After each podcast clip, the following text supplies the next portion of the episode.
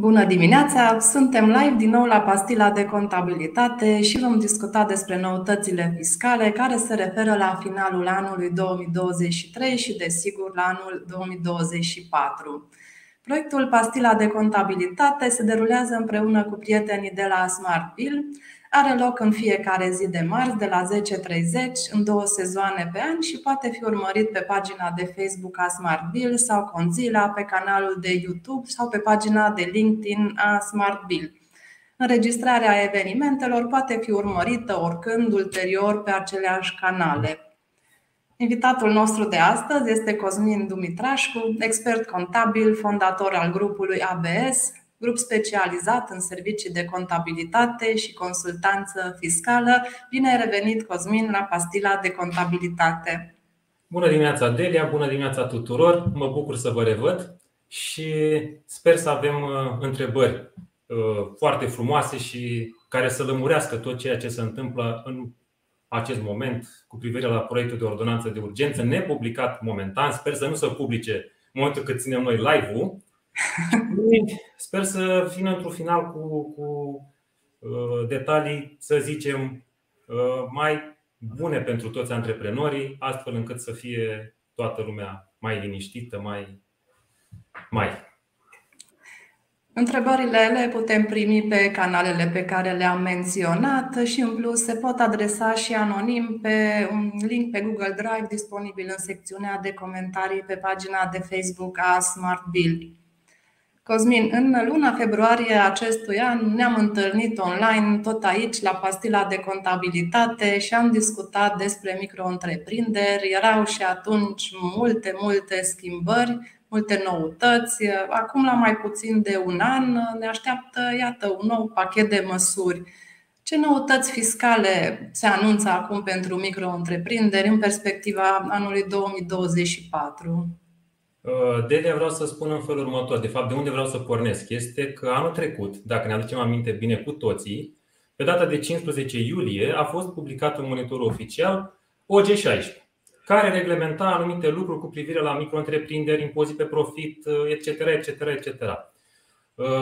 În data de 18 iulie, cu alte cuvinte, a și intrat în vigoare anumite lucruri, anumite prevederi. Bun. Uh, ce spunea Uh, ce spuneam detalii despre micro-întreprinderi începând cu anul acesta, că în cazul în care nu avem o normă întreagă cu privire la salarii, fiecare din uh, acele societăți comerciale sunt obligate să treacă la impozit pe profit. Alte uh, reglementări erau consultanță mai mult de 20%, cum îi spune, părțile sociale deținute să nu fie în mai mult de 3 firme, mai mult de 25%, Uh, și iată că acum asistăm la alte uh, detalii prin care o micro-întreprindere uh, poate fi rămâne în continuare. Și să expunem cum ar veni. Dacă cumva nu ne încadrăm în cele de anul trecut reglementate de OG16, implicit trecem la impozit pe profit. Cum ar veni? Plafonul de 500.000 de euro. Adică vreau să lămuresc treaba asta încă din startul live-ului, întrucât am văzut o, o multitudine de antreprenori și chiar contabili care spuneau că lasă că dacă cumva nu mă încadrez la o normă întreagă la salarii sau uh, uh, alte chestii de acest aspect, uh, trec, rămân la micro-întreprindere, dar plătesc 3%, nu mai plătesc 1.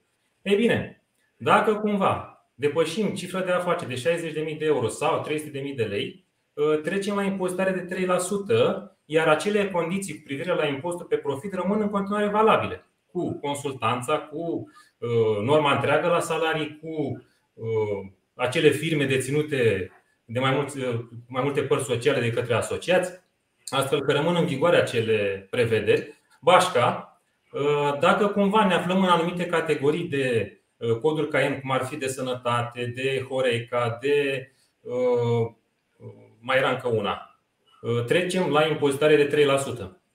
Sau dacă depășim evident cele 60.000 de euro despre care povesteam mai devreme. Deci am depășit cifra de afaceri mai devreme menționată de 60.000 de euro sau 300.000 de lei, implicit vom plăti 3% în situația în care suntem la micro-întreprinderi. Dacă depășim 500.000 de euro, obligatoriu intrăm la impozit pe profit. Sau dacă nu ne mai încadrăm la acele uh, discuții despre care povesteam mai devreme în conformitate cu OG16, care a rămas în continuare în vigoare. Sunt două lucruri bune față de varianta inițială a proiectului, de fapt față de variantele inițiale, fiindcă s-au tot modificat pe parcurs. Faptul că s-a eliminat acel prag de rentabilitate care cred că speria mulți antreprenori, cumva pedepsea o rentabilitate crescută printr-un impozit mai mare și uh, mai era o măsură aceea cu care limita numărul de dețineri în micro-întreprinderi la unul care din nou era, era da. o măsură. Uh, legat de povestea asta, exact cum spui și tu, pentru că s-au mai perindat anumite proiecte, ca să le numesc așa, în care erau mult mai draconice condițiile și, într-adevăr, exact cum mă povesteai acum. Uh, era pragul de rentabilitate unde dacă, de exemplu, ne aflăm în servicii, unde știm foarte clar că nu prea avem ce cheltuieli să aducem și implicit rentabilitatea este cu siguranță peste 30%, implicit am fi trecut la impozit pe profit. Pe lângă asta, adu-ți aminte că mai era inclusiv subiectul despre impozitul pe micro-întreprinderi, care să-l calculăm octombrie-noiembrie și implicit ultima lună decembrie să fie calculată ulterior. Da. Uh, deci o grămadă de inepții, dacă pot să mă exprim așa, și mă mulțumesc Bunului Dumnezeu că le-au scos, astfel încât au mai rămas o grămadă de alte condiții, dar măcar nu mai sunt uh, cele de noaptea minții, ca să nu-i numesc altfel. Da, și acum vom trebui să urmărim ca micro-întreprinderi plafoanele acestea 60.000 de euro pentru micro 1%, apoi 300.000 pentru TVA, 500.000 pentru profit. Va trebui tot timpul anului să urmărim practic aceste, aceste plafoane, fiecare diferit, exprimat altfel, cu alt curs. Corect. Acum, un alt lucru care este cumva sigur, pe care ne putem baza, este noul salariu minim, cel puțin uh, pentru finalul anului îl cunoaștem. Uh, care este acest nou salariu minim, uh, atât general cât și în domeniile specifice? De când se aplică? Ce implicații are acesta în, în general pentru partea de, de fiscală a unei afaceri? Păi, că tot ai adus vorba salariu minim pe economie, în cele trei Uh, sectoare, ca să numesc așa, avem un fel următor, care este deja în vigoare cel al tuturor sectoarelor, mai puțin, mai puțin construcții și uh, cum, cel agroalimentar și este 3300 de lei. Unde, la fel, până la finalul de an, rămâne valabilă acea prevedere cu scutire pe 200 de lei.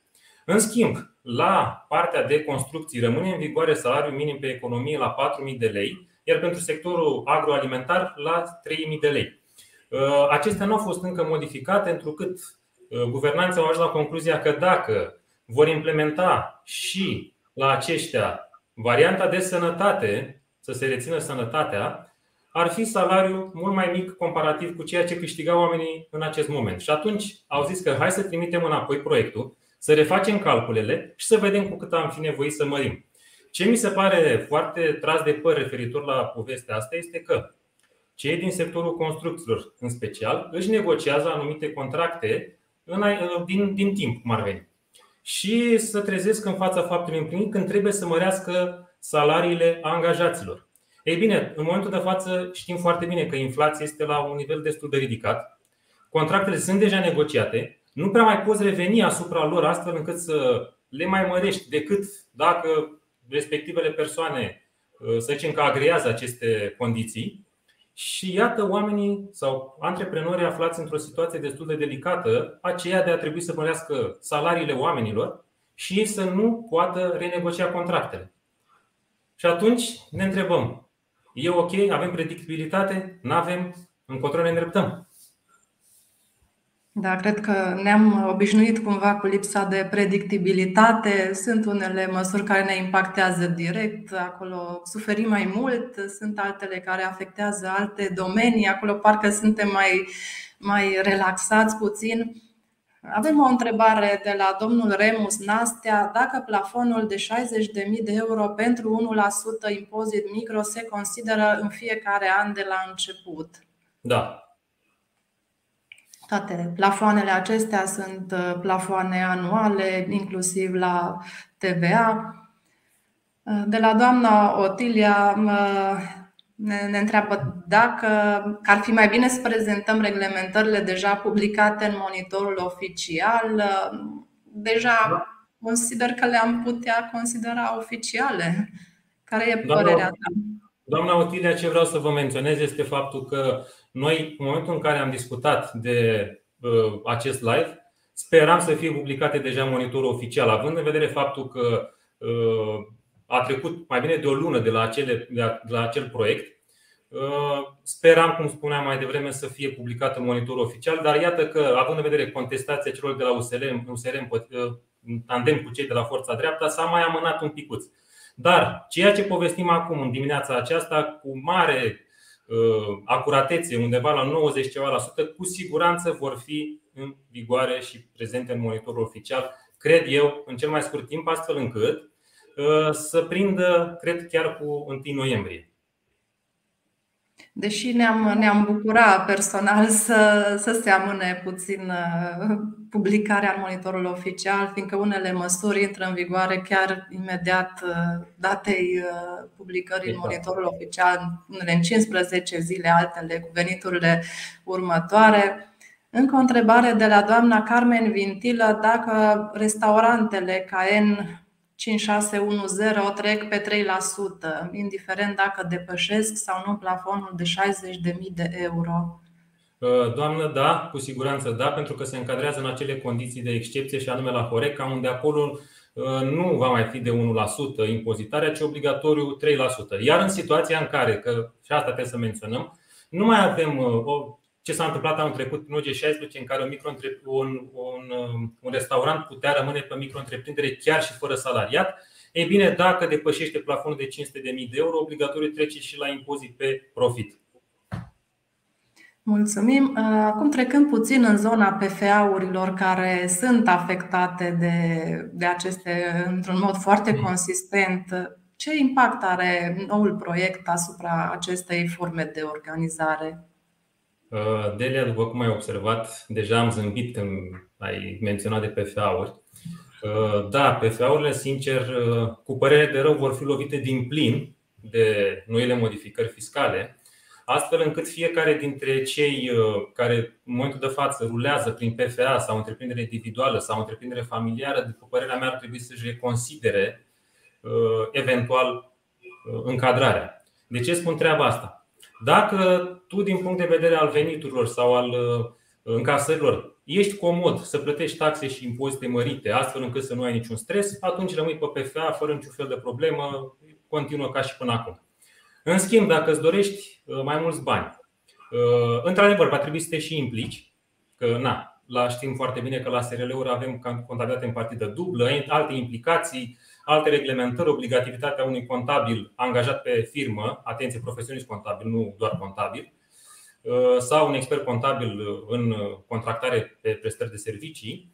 Uh, dar dacă nu sunteți comozi, cum spuneam mai devreme, cu o suprataxare, sincer ar trebui să migrați spre SRL. De ce spun asta? În uh, momentul de față, când vorbim de PFA-uri, urmează să intre în vigoare Uh, o plafonare între 6 și 60 de salarii minime pe economie. Ce înseamnă asta? Înseamnă că în condițiile în care să presupunem că avem un uh, să zicem un profit la final de an de 120.000 de lei. Dau un exemplu. Dacă ne raportăm la acești 120.000 de lei, implicit impozitul va fi 12.000 de lei. Pe lângă treaba asta și sănătatea va fi la ceea ce se realizează. Nu va mai fi plafonată la 6, 12 și 24 de salarii, decât la cele 60 de salarii. Deci, în situația în care avem un profit care este sub cele 60 de salarii, vom fi obligați să plătim sănătatea raportat la ceea ce realizăm. Uh, pensia, într-adevăr, va fi plafonată la 12 și 24 de salarii.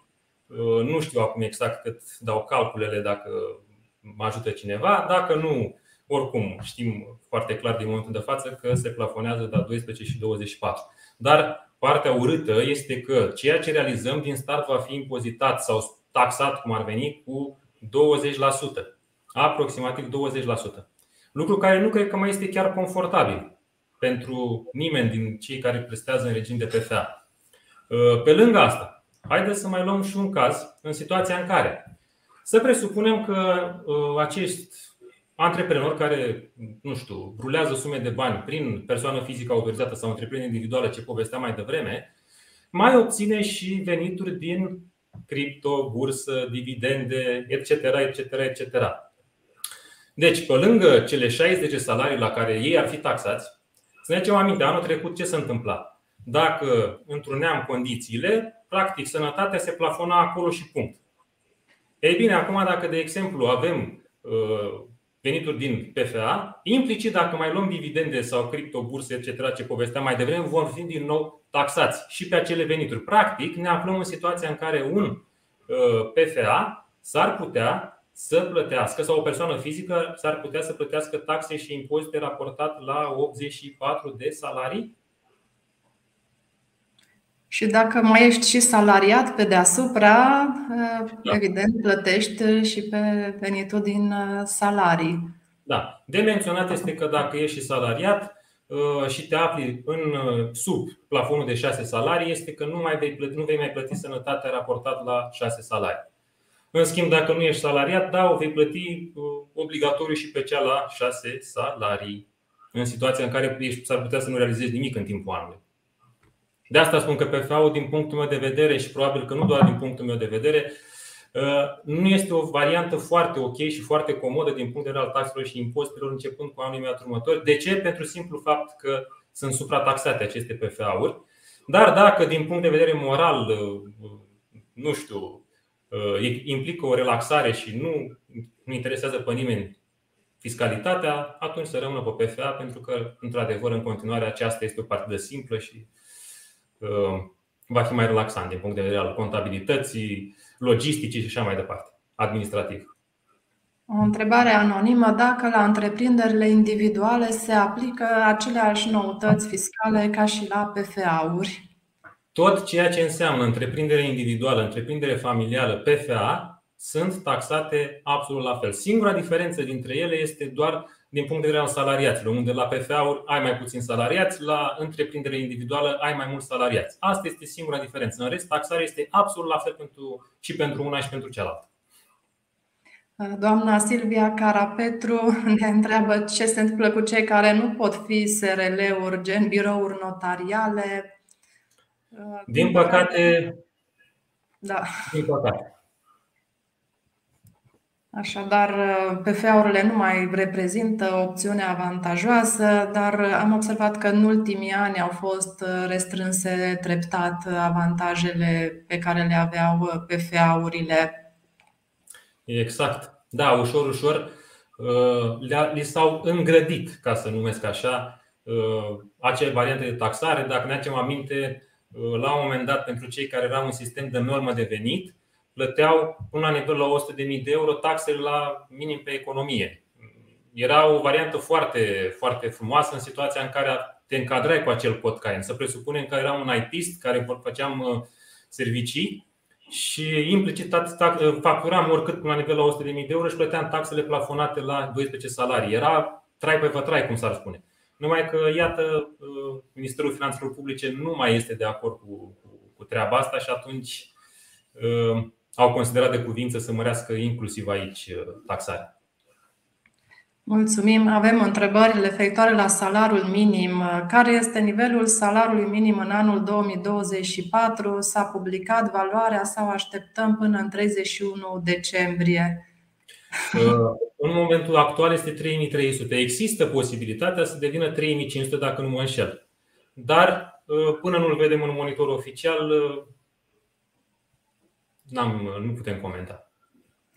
Una altă, altă întrebare referitoare la PFA. Dacă CASS și CAS și CAS devin cheltuieli deductibile în cazul PFA-urilor? Da. O altă întrebare. Tot de PFA-uri. Ce taxe vor plăti PFA-urile în sistem real începând cu anul 2024? Eventual dacă putem relua puțin. Uh, Bun. Deci în situația, da, în situația în care ne aflăm tot la PFA-uri, uh, avem 10% impozit, 10% sănătate și 25% pensie. Pensia este într-adevăr plafonată la nivelul la 12 sau 24 de salarii. Depinde unde ne încadrăm cu, cu realizatul. Dar respectivele două uh, taxe și impozite de mai devreme menționate, sănătatea și impozitul pe uh, PFA, sunt neplafonate. Singura care se plafonează este într-adevăr sănătate de la 60 de salarii. Până la 60 de salarii nu, este, nu, nu, nu plătim plafonat, plătim la ce am realizat. Să presupunem, cum am spus mai devreme și o să iau să și calculez, că avem, facem și un exercițiu de imaginație și să presupunem că avem 100.000 de lei. La 100.000 de lei înseamnă în felul următor: 10.000 de lei impozit, 10.000 de lei sănătate și uh, pensia se pare că se încadrează în 24 de salarii. 3300 de mulțit cu 24 de 79.200 pe care, dacă îl mulțim cu 25%, este încă 19.800 de lei uh, taxe și impozite la pensie. Ceea ce înseamnă că vom avea 19.800 adunat cu 20.000, am calculat mai devreme, și un PFA care înregistrează anul viitor uh, profit de, 30, de 100.000 de lei, ajunge să plătească aproximativ 40% impozite și taxe, cam ca la salarii. Da, acum urmează o întrebare tot anonimă la care n-ai mai spus uh, părerea ta. Care este sfatul dumneavoastră pentru persoanele care au în momentul actual un PFA sau PFI pentru anul 2024? Părerea mea proprie și personală, exact cum am spus și mai devreme, dacă cumva nu implică, uh, să zicem, un stres foarte mare pentru cei care trec de la PFA, unde știm foarte clar că Taxarea, uh, știm foarte clar că este mai relaxată povestea, nu implică nici contractarea unui contabil în mod obligatoriu, nu implică nici ce administrativ atât de, de, uh, de tare, să zic, uh, să rămână pe PFA. Dar dacă implică pentru ei o problemă suprataxare, atunci se treacă pe SRL pentru că obligatoriu vor plăti taxe și impozite mai mari pe PFA. Mulțumim. Sunt multe întrebări. Dacă îmi permiți, mai iau câteva dintre ele. Dacă în loc de PFA îmi înființez un SRL, scap de criteriile de dependență, în felul acesta nu mai risc activitatea să fie reclasificată ca activitate dependentă. Este o opțiune mai bună, mai flexibilă. Este oarecum un, un comentariu mai degrabă decât o întrebare. Un comentariu. Uh, domnul Remus Nastea ne întreabă dacă contribuția de sănătate pentru un PFA cu activități independente până la 60 de salarii și care obține și dividende și venituri din chirii va avea două plafoane de sănătate? Răspunsul este că da, 60 de salarii plafonare la uh, PFA și mai apare și varianta de 24 de salarii uh, la partea de persoană fizică, avem exact cum a fost și până acum 6, 12, 24 de salarii, unde evident că dacă cumva, de exemplu, uh, înregistrăm venituri din, cum am spus mai devreme, cripto, bursă, dividende, etc., suntem obligați să depunem declarația unică. Dacă s-au depășit cele, 12, cele 6 salarii, 12 sau 24, depunem declarația unică și implicit suntem obligați să mai plătim și aici sănătate extra. Acum, că discutăm despre dividende, dacă cumva o persoană are PFA, are și SRL și își ridică și dividende și a ridicat peste 6 salarii, este obligat să depună declarația unică în termen de 30 de zile. Dacă cumva a depășit varianta de 12 salarii, vine cu rectificativul la declarația unică prin care notifică uh, ANAF-ul cum că măi, am ridicat peste 12 salarii. Dacă în intervalul imediat următor mai depășește și cele 24, intervine o altă rectificativă prin care Uh, notifică ANAF cum că a depășit cele 24 de salarii. Bineînțeles că termenul este de 25 mai anul imediat următor, în care trebuie să achităm implicit acea uh, cotizație la sănătate și eventual uh, ce mai avem prin declarația unică. Da, vom avea pe partea de raportare la persoane fizice, se complică puțin situația și nu știu în, în ce măsură aceste lucruri vor putea să fie anunțate sau aduse la cunoștința tuturor antreprenorilor, așa încât să poată să raporteze și să depună corect declarațiile unice în timp. O altă întrebare este de la Cride Lisa. Dacă se menține articolul potrivit căruia nu poți deține decât o micro-întreprindere dacă deții peste 25% din părțile sociale? Uh, din câte știu și sper să nu mă înșel, aceea a fost uh, n-a mai fost inclus în ultimul proiect de ordonanță de urgență și a rămas la fel ca anul trecut 3. Dacă nu mă înșel și sper să nu mă înșel. Da, a fost, a fost lăsat acel număr de 3 micro-întreprinderi. Cred că mulți antreprenori dețin o paletă mai, mai largă de, de firme ca să evite anumite plafoane fiscale, cel puțin cel de TVA. Ce pot spune este că slavă Domnului cu uh, această scoatere în ultimă instanță, pentru că sunt, exact cum povesteai și tu, sunt foarte mulți oameni care nu au numai o singură societate comercială și atunci mi se pare puțin tras de păr să-mi îngrădești dreptul de a uh, folosi mai multe micro-întreprinderi, pe principiu că chipul ar însemna optimizare fiscală. Eu nu o consider optimizare fiscală. Nu poți îngrădi dreptul exact cum povesteai și tu. Uh, poate vreau să am, de exemplu, o societate comercială astfel încât să facturez doar la persoane fizice și atunci ar fi aiurea să încarc persoana fizică cu TVA-ul dacă depășește cei 300.000 de lei uh, sau să am încă una prin care, de exemplu, să lucrez cu, doar cu firme și acele firme să fie, nu știu, să mă oblige să am acel cod de TVA ca ei să poată scădea cu, cu TVA-ul de la mine. Sunt multiple variante sau mai sunt persoane, de exemplu, în, în Horeca care aleg pentru fiecare restaurant, fiecare proiect în parte să desfășoare activitatea pe o companie. De ce fac treaba asta? În primul rând, au o situație mai bună asupra veniturilor, au o situație mai clară asupra uh, ceea ce au de făcut Uh, fiecare cum dorește, așa alege. Da. Acum revenind la puțin la alte tipuri de venituri pe care le putem obține, veniturile din chirii. Aici uh, avem noutăți în proiectul acesta de, de ordin? Bun, la veniturile din chirii anul trecut, din câte mi-aduc aminte, tot așa, prin OG 16 s-a instituit uh, eliminarea cotei forfetare de 40%. Ce s-a întâmplat până la OG16? Aveam, să zicem, uh, veniturile anuale uh, estimate conform contractului de închiriere la 10.000 de lei. Aplicam acea cotă, de forf- cotă forfetară de 40% și implicit venitul uh, la care ne raportam cu impozitul era 6.000 de lei, înmulțeam cu 10%, 600 de lei și toată lumea era fericită și liniștită. Ce s-a întâmplat de anul trecut a fost eliminarea acestei cote forfetare de 40%, și implicit 10% a devenit universal. Cât scria pe contractul de închiriere și să presupunem că era 10.000 de lei venitul anual, se mulțea cu 10% și implicit impozitul, iată că se mărea la 1000 de lei.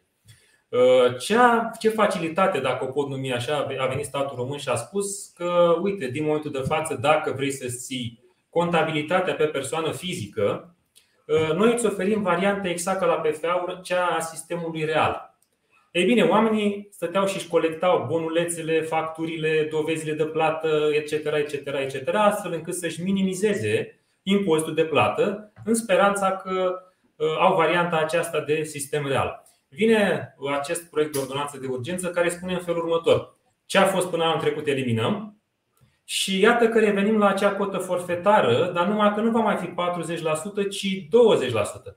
Astfel că dacă facem un exercițiu de imaginație și Uh, zicem că valoarea anuală a contractelor de chirie va fi la 10.000 de lei, uh, înmulțim cu 20% și 2.000 de lei o putem scădea, astfel că impozitul la care ne raportăm va fi 8.000 de mulțit cu 10%, astfel că uh, practic vom avea un impozit de 800 de lei. Avem o întrebare Uh, care vizează acea listă de coduri KN pentru care se aplică cota de impozit 3%, uh, listă pe care ai menționat-o și uh, avem o întrebare anonimă dacă avem coduri KN în actul constitutiv menționate în acea listă pentru 3%, dacă un cod este secundar, deci nu e obiect principal de activitate, ar trebui să mergem la ONRC și să scoatem codul din listă Uh, sincer, dacă ne raportăm, dar doar din punct de vedere a unei păreri. Da? Deci dacă mă raportez la povestea de anul trecut când a fost cu consultanța, uh, deci dacă avem conform contractului serviciile și implicit facturarea se realizează conform unui contract care implică acel cod CAEN, atunci uh, părerea mea este că va fi 3%. Dar dacă acel cod CAEN este în secundar și nu implică, nu facturăm nimic prin el, părerea mea este că poate să rămână acolo și nu va trece firma la 3% sau nu va fi impozitată cu 3%. Dar este doar părerea mea. Mulțumim. Persoanele fizice care dețin imobile și autoturisme de valori mari, ce consecințe vor, vor avea ca urmare a luxului de a-și permite aceste bunuri? Întrebarea este foarte bună și, într-adevăr, chiar, chiar s-a, s-a tot stipulat, s-a tot uh, făcut uh, o întreagă dezbatere și în social media și la televizor cu privire la suprataxarea imobilelor sau a autoturismelor care sunt de valoare mai mare. Astfel că persoanele fizice sau, da, persoanele fizice care, de exemplu, au, mai mult de, au imobile mai mult de 500.000 de euro, practic vor fi suprataxate și implicit, dacă cumva să presupunem la acele autoturisme, dacă cumva depășesc valoarea de 375.000 de lei, asta înseamnă 75.000 de euro, vor fi din nou suprataxate. Care este procentul de suprataxare? Este de 0,3%. Dar partea frumoasă este că vor fi suprataxate doar valoarea care depășește. Și dacă cumva facem un exercițiu, că în dimineața asta tot am dat exercițiu de imaginație și să luăm un calcul concret, să zicem că avem un autoturism care are valoarea încadrată la 400.000 de lei. Practic, valoarea care se va supraimpozita cu 0,3% va fi doar diferența dintre 400.000 și 375.000 de lei. Asta înseamnă că 25.000. E, ne dăm seama că nu este chiar atât de uh, tragic dacă facem și calculul concret, pentru că am și un calculator lângă, minus 375.000 înmulțit cu 0,3% ar însemna să mai plătim un impozit suplimentar de 75 de lei. Uh, da, poate nu pare mult în primă, în primă instanță, dar având în vedere faptul că există foarte multe persoane care dețin autoturisme de lux, implicit are, a rezultat o colectare, o extra colectare pe care statul român o va, uh, o va încasa. Bineînțeles, dacă contribuabilul va plăti și dacă nu uh, va fi obligat la popriri și alte cele. Da. Doamna Carmen Vintilă ne întreabă de ce nu se militează pentru persoanele fizice care sunt salariați și au și un PFA să fie scutite de plata CASS. Uh, din câte observăm trendul, guvernul încearcă să uh, impoziteze tot ceea ce se poate. Deci nu, până la urmă, eu înțeleg întrebarea, înțeleg că este și un pic de frustrare că vom fi suprataxați, supraimpozitați, cum spuneam mai devreme, suntem în continuare o într-o perioadă de inflație, extrainflație, suprainflație, dacă o pot numi așa, uh, după cum se știe și cred că a rămas în continuare, uh, este undeva între 10 și 15% procentul conform PNR, statistic vorbind, inflație. E bine, în momentul de față, dacă ne, gândim puțin, eu zic că nu este doar acel 10-15% procentul. Pentru că în buzunarele noastre, dacă ne uităm bine, Cred că acele creșteri de prețuri sunt la nivel de 50-70% față de anul anterior. Da, e... cifrele spun uh, totul. Da, exact. Chiar noi suntem obișnuiți să vorbim în, în cifre. Ce se întâmplă, Cosmin, cu domeniile speciale care au beneficiat de oarecare facilități IT, Horeca, construcții? Ce noutăți apar aici? Uh, IT, Horeca și construcții. Păi hai să povestim pe fiecare în parte și anume să luăm varianta de IT.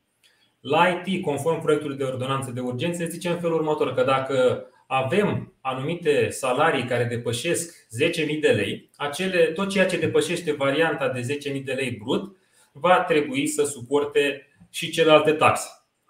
Uh, tot la partea de IT, să presupunem că mai avem și varianta frumoasă în care echipurile ar scădea CAS-ul cu 4,75% puncte procentuale începând cu anul imediat următor. În momentul de față ar scădea la 3,75% dacă nu mă înșel.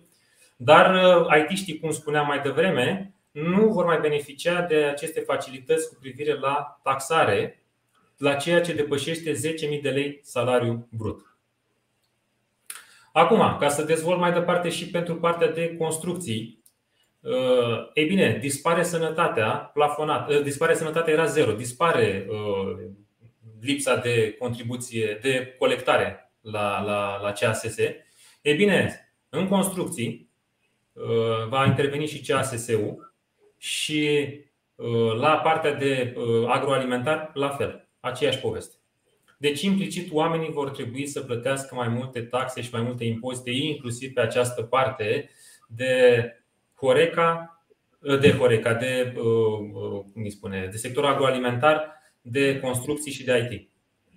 Da, și așa cum spuneai mai devreme, și salariul minim probabil că va fi modificat, cred că exact. începând cu anul 2024, cel mai devreme, acum e cumva târziu pentru exact. o modificare. O întrebare foarte bună. Am primit o întrebare anonimă. Din punctul dumneavoastră de vedere, societățile de IT trebuie să suporte ele costul impozitului sau să diminueze salariul net? Asta rămâne fix la atitudinea fiecărei companii în parte și la cum își bugetează și cum își interpretează veniturile pe mai departe. Nu pot eu să-mi dau cu părerea cu ce trebuie să facă fiecare în firma lui e fix la latitudinea fiecăruia. Cum își negociază contractele, cum uh, își negociază costurile, cum uh, agrează mai departe să procedeze cu fiecare angajat în parte. După cum știe, știe fiecare și știm cu toții, forța de muncă este din ce în ce mai greu de găsit în momentele, în momentele de față. Astfel că, sincer, ar trebui să ne gândim cu toții cât mai uh, bine cu putință să nu care cumva să ne pierdem cumva angajații din cauza acestor creșteri de taxe pe care statul român le ne îngrădește, ne, ne le bagă pe gât mai pe românești. Încă o întrebare tot pe această temă. O citesc doar e cumva invers. Cum negociem uh, la viitoarele negocieri, la viitoarele angajări în domeniul acesta, negociem brutul sau netul? Întrebarea sună așa. Dacă un angajat din IT primește etichete de masă, aceasta înseamnă că va datora și impozit uh, și CASS la etichete aceasta îi afectează sumele nete plătite. Cum ar trebui să procedeze un angajator în această situație când dorește să angajeze personal în zona IT, negociază brutul sau netul cu acesta? Uh, sincer, părerea mea este că atunci când negociezi cu un angajat un anumit uh, pachet salarial, este să-i prezinți foarte clar netul. Deci asta este părerea mea. A, că pare mai frumos brutul, că e mai mare, că e mai uh, Uh, atractiv, da, ok, dar angajatul la final, în condițiile în care tu i-ai spus cât va lua netul, cu siguranță se va aștepta la acel net în continuare. A, că se mărește, inclusiv că am adus, adus vorba de etichete de masă. Uh, se va mări inclusiv uh, aici CASS-ul, adică se va reține și CASS la etichete de masă, da, neplăcut. Dar asta este, unde lege nu tocmeală. Da. O altă întrebare, dacă măsura aceea cu 200 de lei cu scutirea de, de contribuții se mai aplică și în anul 2024? Rămâne de văzut în momentul actual e până la final de an 2023. Ar fi bine să rămână în continuare.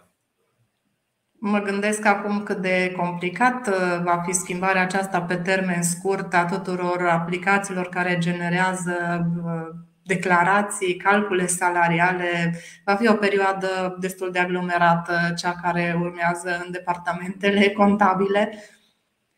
Da, asta cu siguranță. Da, și cum uh, mi-aduc aminte ce s-a întâmplat anul trecut când uh, a intrat tot așa, OG 16 intrase în vigoare, antreprenorii au fost foarte, foarte, foarte debusolați. Aproape că ajunsesem să depunem bilanțul, uh, finalul de termen de bilanț 30 sau 31 mai și oamenii în continuare erau debusolați și erau total mirați și șocați că de ce se întâmplă acele lucruri și că de ce firma lui va trebui să treacă la impozit pe profit și așa mai departe. Nu vreau să mă gândesc ce urmează acum. Chiar nu vreau să mă gândesc. Pentru că trei salarii, trei plafoane cu privire la salarizare, foarte multe taxe și impozite extra, cu siguranță, chiar dacă vor fi foarte multe emisiuni cu privire la uh, subiectul acesta de creștere de taxe și impozite, cu siguranță oamenii, uh, pentru că nu sunt de specialitate, vor continua să pună întrebări și vor continua să fie debusolați și uh, na, să aibă în continuare dileme și neclarități. Da, așa este. Schimbările, noile schimbări vin la un timp prea scurt de la vechile schimbări, așa încât abia am reușit să ne obișnuim, cumva să ne clarificăm multe neclarități care cu toții știm că le-am avut la începutul anului, nu era foarte clar cum se aplică, așteptam norme de aplicare pentru reglementări care n-au mai venit. Da. Mai preiau o întrebare anonimă, nu e anonimă, dacă salariații part-time la al doilea contract de muncă au deja un contract de muncă de 8 ore și au un al doilea job, plătesc contribuțiile la salariul brut întreg începând cu anul 2024 sau nu? Păi exact ca și anul trecut, dacă cumva au un salariu care este, cu, este încadrat la normă întreagă, iar taxele și impozitele sunt plătite raportat la acea normă întreagă, evident că în continuare un salariu part-time va rămâne să se achite taxele și impozitele aferente la nivelul salariului part-time. A, ce vreau să mai aduc în, în discuție, că tot s-a pus punctul pe ei în momentul de față, dacă ne aflăm în situația în care suntem la sectorul construcțiilor sau la sectorul IT, da? în condițiile în care avem uh, acele uh, facilități. Ei bine, dacă mai avem un contract de muncă și în altă parte, în partea cealaltă nu vor exista facilități. Adică contractele de muncă se vor taxa la nivelul venitului brut.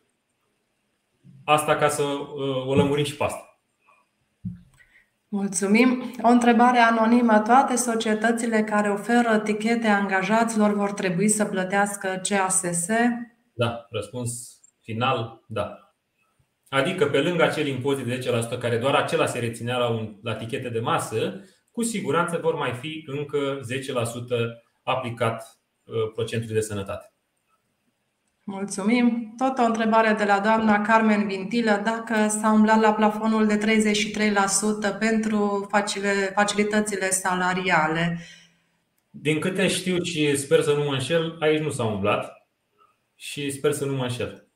Cum spuneam, sunt foarte, foarte multe modificări uh, uh, conform proiectului de ordonanță de urgență și sper să nu fi ratat niciuna. Dacă cumva greșesc sau uh, am ratat vreuna, îmi cer scuze și remediem ulterior că sunt, pot fi găsit foarte ușor pe, pe, pe Facebook. Există și alte noutăți care crezi că ar merita menționate în cele 15 minute care ne-au, ne-au mai rămas? Uh, păi, hai să luăm în discuție inclusiv partea de jocuri de noroc, că, na, până la urmă s-au modificat și acolo foarte multe uh, lucruri și acestea uh, au fost suprataxate, în sensul că dacă, de exemplu, o licență pentru organizatori de jocuri de noroc era 75.000 de euro, ei bine, în momentul de față aceasta a crescut la 150.000 de euro. Cu toate astea, Uh, acestor, acestora, dar am înțeles că în momentul actual nu există norme de aplicare, uh, sunt obligați să nu mai servească alcool în, uh, în incinta sălilor de jocuri de noroc.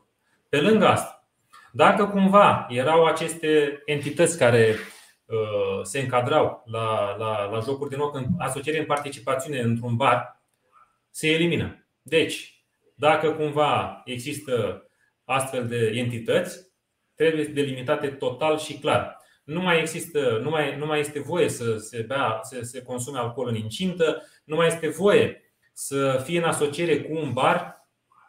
Uh, sunt taxele, supra, sunt uh, taxele mărite la, la, la jocuri de noroc. Uh, o altă prevedere care s-ar putea să intre în vigoare și asta cred că mai mult ca sigur, Uh, este cea a taxării de 70% pentru veniturile care nu pot fi justificate. Uh, să presupunem că în cazurile, în conturile uneia dintre noi, dau un exemplu, intră o sumă, habar n-am, de la, din străinătate, dau un exemplu. Dacă noi nu putem face dovada de, cu, cu privire la, la ce a însemnat această sumă, ei bine, organul fiscal, în caz de avem control, poate să suprataxeze la nivelul la 70% aceste, aceste venituri. Sunt uh, foarte multe întrebări, Cosmin. Uh, multe se referă la, la foanele acestea, la tranzacții cu numerar. Da, da, foarte bine că ai adus în discuție. Uh, ei bine, de la, de la de în viitorul foarte apropiat, s-ar putea, adică cred că mai mult ca sigur, vom fi obligați să nu mai putem plăti o factură, de exemplu, peste 1000 de lei dacă discutăm de persoană juridică, persoană juridică. În schimb, dacă este persoană fizică, să fie plafonul la 5000. Practic, ne supraîngrădesc opțiunile cu privire la cash. Dacă cumva, cu toate astea, există posibilitatea sau vor mai fi acceptate aceste plăți peste 1000 de lei sau peste 5000 de lei, Apropo, la cash and carry este 2000 de lei plafonul zilnic. Uh, există posibilitatea să fie amendă, adică cred că mai mult ca sigur, organul fiscal în caz de control cu siguranță va amenda, iar dacă mă întrebați uh, imediat după publicarea monitorului oficial a acestor uh, criterii, eu zic că vor urma controle destul de intense, fix pe această poveste. Plafonul de caserie care la nivel de entitate va fi la 50.000 de lei, Adică nu e la nivel de caserie. Să zicem că avem mai multe uh, casierii și că 50 uh, per caserie 50 de mii. Nu. Per entitate va fi 50 de mii de lei. Și atunci, dacă cumva depășim sau ne aflăm în situația în care avem un extra cash în caserie, suntem obligați să mergem cu el la bancă, să-l vărsăm în, în, în, în, în, contul, în contul bancar. Ce se întâmplă, de exemplu, dacă avem uh, acele plăți de salarii pe care le, le să știți că nu, nu sunt plafonate să facem plăți de salarii. Ei bine, mergem la bancomat, retragem, dar dacă uh, depășim 50.000 de lei, suntem obligați ulterior să venim în termen de 2 sau 3 zile să punem banii la loc. Uh, dacă avem situația în care, și aici o să trebuiască în timp real să-și facă toți antreprenori, adică nu mai pot lăsa caseria societății Uh, în voia sorții sau lasă că face contabilul noi imediat următoare. Adică știm cazurile concrete că așa se întâmplă. Și atunci, uh, să presupunem că la nivelul caseriei nu mai avem disponibil și atunci ar trebui să achităm o factură cash. Poate să fie, nu știu, 200 de lei, 300 de lei. E bine, suntem obligați să mergem să vărsăm bani în bancă, ulterior să retragem banii din bancă și să facem plata cash. Dacă dorim să facem treaba asta cu cash. Dacă nu, și nu mai avem uh, uh, disponibil, cam asta înseamnă să facem drumul la bancă cu punguța, cu adică ne întoarcem în evul mediu. Există o întrebare care, la care cumva ai, ai răspuns. Ce părere aveți despre limitarea tranzacțiilor cu cash și despre termenul atât de strâns când se estimează că vor intra în vigoare aceste măsuri? Păi, sincer, chiar sunt fără cuvinte, dacă îmi este permis. Da, trebuie să ne adaptăm la ceea ce va intra în vigoare fiecare dintre noi și să ne uh, reglementăm, că altă soluție nu avem. Astfel încât să nu fim amendați, să nu fim popriți și așa mai departe. Apropo de popriri, era chiar următoarea întrebare sau următorul comentariu pe care, care a apărut. Au început amenziile și popririle la firme. Profesia de contabil va deveni tot mai stresantă. Au eliminat de sub incidența legii prevenirii, inclusiv întârzierea depunerii declarațiilor. Dacă vom omite să depunem o declarație într-o lună, vom avea parte de amendă contravențională. Da, da, da, da, da. da. Da. Inclusiv uh, în monitorul oficial am văzut că au fost eliminate anumite lucruri care intrau sub principiul prevenției. Și da, cam asta ne așteaptă. În momentul de față, cum povesteam uh, în decursul acestui live, uh, foarte multe lucruri despre care să zicem că eram privilegiați vor dispărea, astfel că ceea ce urmează nu este chiar îmbucurător și trebuie să ne adaptăm, că altă soluție nu este. O întrebare anonimă. De când se aplică plafonul de 60.000 de euro? Este același cu plafonul de TVA? Plafonul, da, este același cu plafonul de TVA și se aplică cu 1 1 2024. De la doamna Pateșan Mirela, dacă la micro-întreprindere am doi salariați, dar sunt cu jumătate de normă fiecare, mai rămân la 1%, dacă este cu jumătate de normă fiecare, implică ambii la o normă întreagă, ceea ce înseamnă că, în mod cert, uh, rămâne micro-întreprindere cu condiția să nu intre sub incidența acelor coduri CAEN sau să nu desfășoare activități de consultanță sau uh, să nu se afle cu, în, acea, în acele prevederi cu privire la cele trei societăți care sunt micro-întreprinderi. Deci, cam aceleași povești ca și până acum. Doamna Ilieș Corina întreabă dacă a negociat netul atunci când apar facilități fiscale, sunt ale societății? da, întrebarea e foarte bună. Alte întrebări pe tema acestor plafoane la tranzacțiile cu numerar care afectează inclusiv persoanele fizice. Am văzut că se intenționează să existe sancțiuni, amenzi inclusiv pentru persoanele fizice care depășesc aceste plafoane și întreabă doamna Claudia Ștefan dacă un pensionar care primește pensia cash, cum își va mai cumpăra un frigider, fiindcă va fi mai mult de 1000 de lei. Păi, în situația asta, o poate să meargă să plătească până la nivelul a 5.000 de lei, de exemplu, către orice entitate juridică și diferența o plătește prin bancă. A, nu are cont bancar, niciun fel de problemă, va trebui să deschidă cont bancar. Dacă asta era întrebarea. Da. da alt, foarte alt multe, da, foarte multe în, această, în acest proiect de ordonanță de urgență, care tot spun, spune mai de, tot am spus că urmează să intre în vigoare, sunt spre a facilita uh, tranzacțiile prin bancă și banca va avea foarte, foarte mult de câștigat din comisioane. Și mai este o chestie pe care eu anticipez și sper să nu mă înșel. Iar dacă mă înșel, Doamne ajută, uh, ceea ce se întâmplă prin bancă vor crește comisioanele, pentru că în momentul în care suntem obligați să facem aproape tot prin bancă, banca nu, mai avea, nu va mai avea niciun fel de problemă să nu crească taxele și comisioanele pe care le percepe în momentul de față. Asta e doar părerea mea. Dacă cumva nu se va întâmpla treaba asta, Doamne ajută. Oricum și băncile vor fi afectate de un impozit suplimentar stabilit prin, prin ordonanță, de văzut acum cum se va reflecta sau nu în costuri.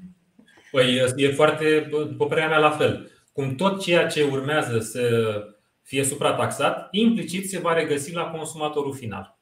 Asta cred că se va întâmpla și implicit la bancă. Dacă, de exemplu, ele vor fi impozitate cu acel procent de 2% sau 1%, nu mai știu exact cât uh, este prevăzut. Dar cu siguranță procentul acela va fi reflectat în costurile către antreprenori.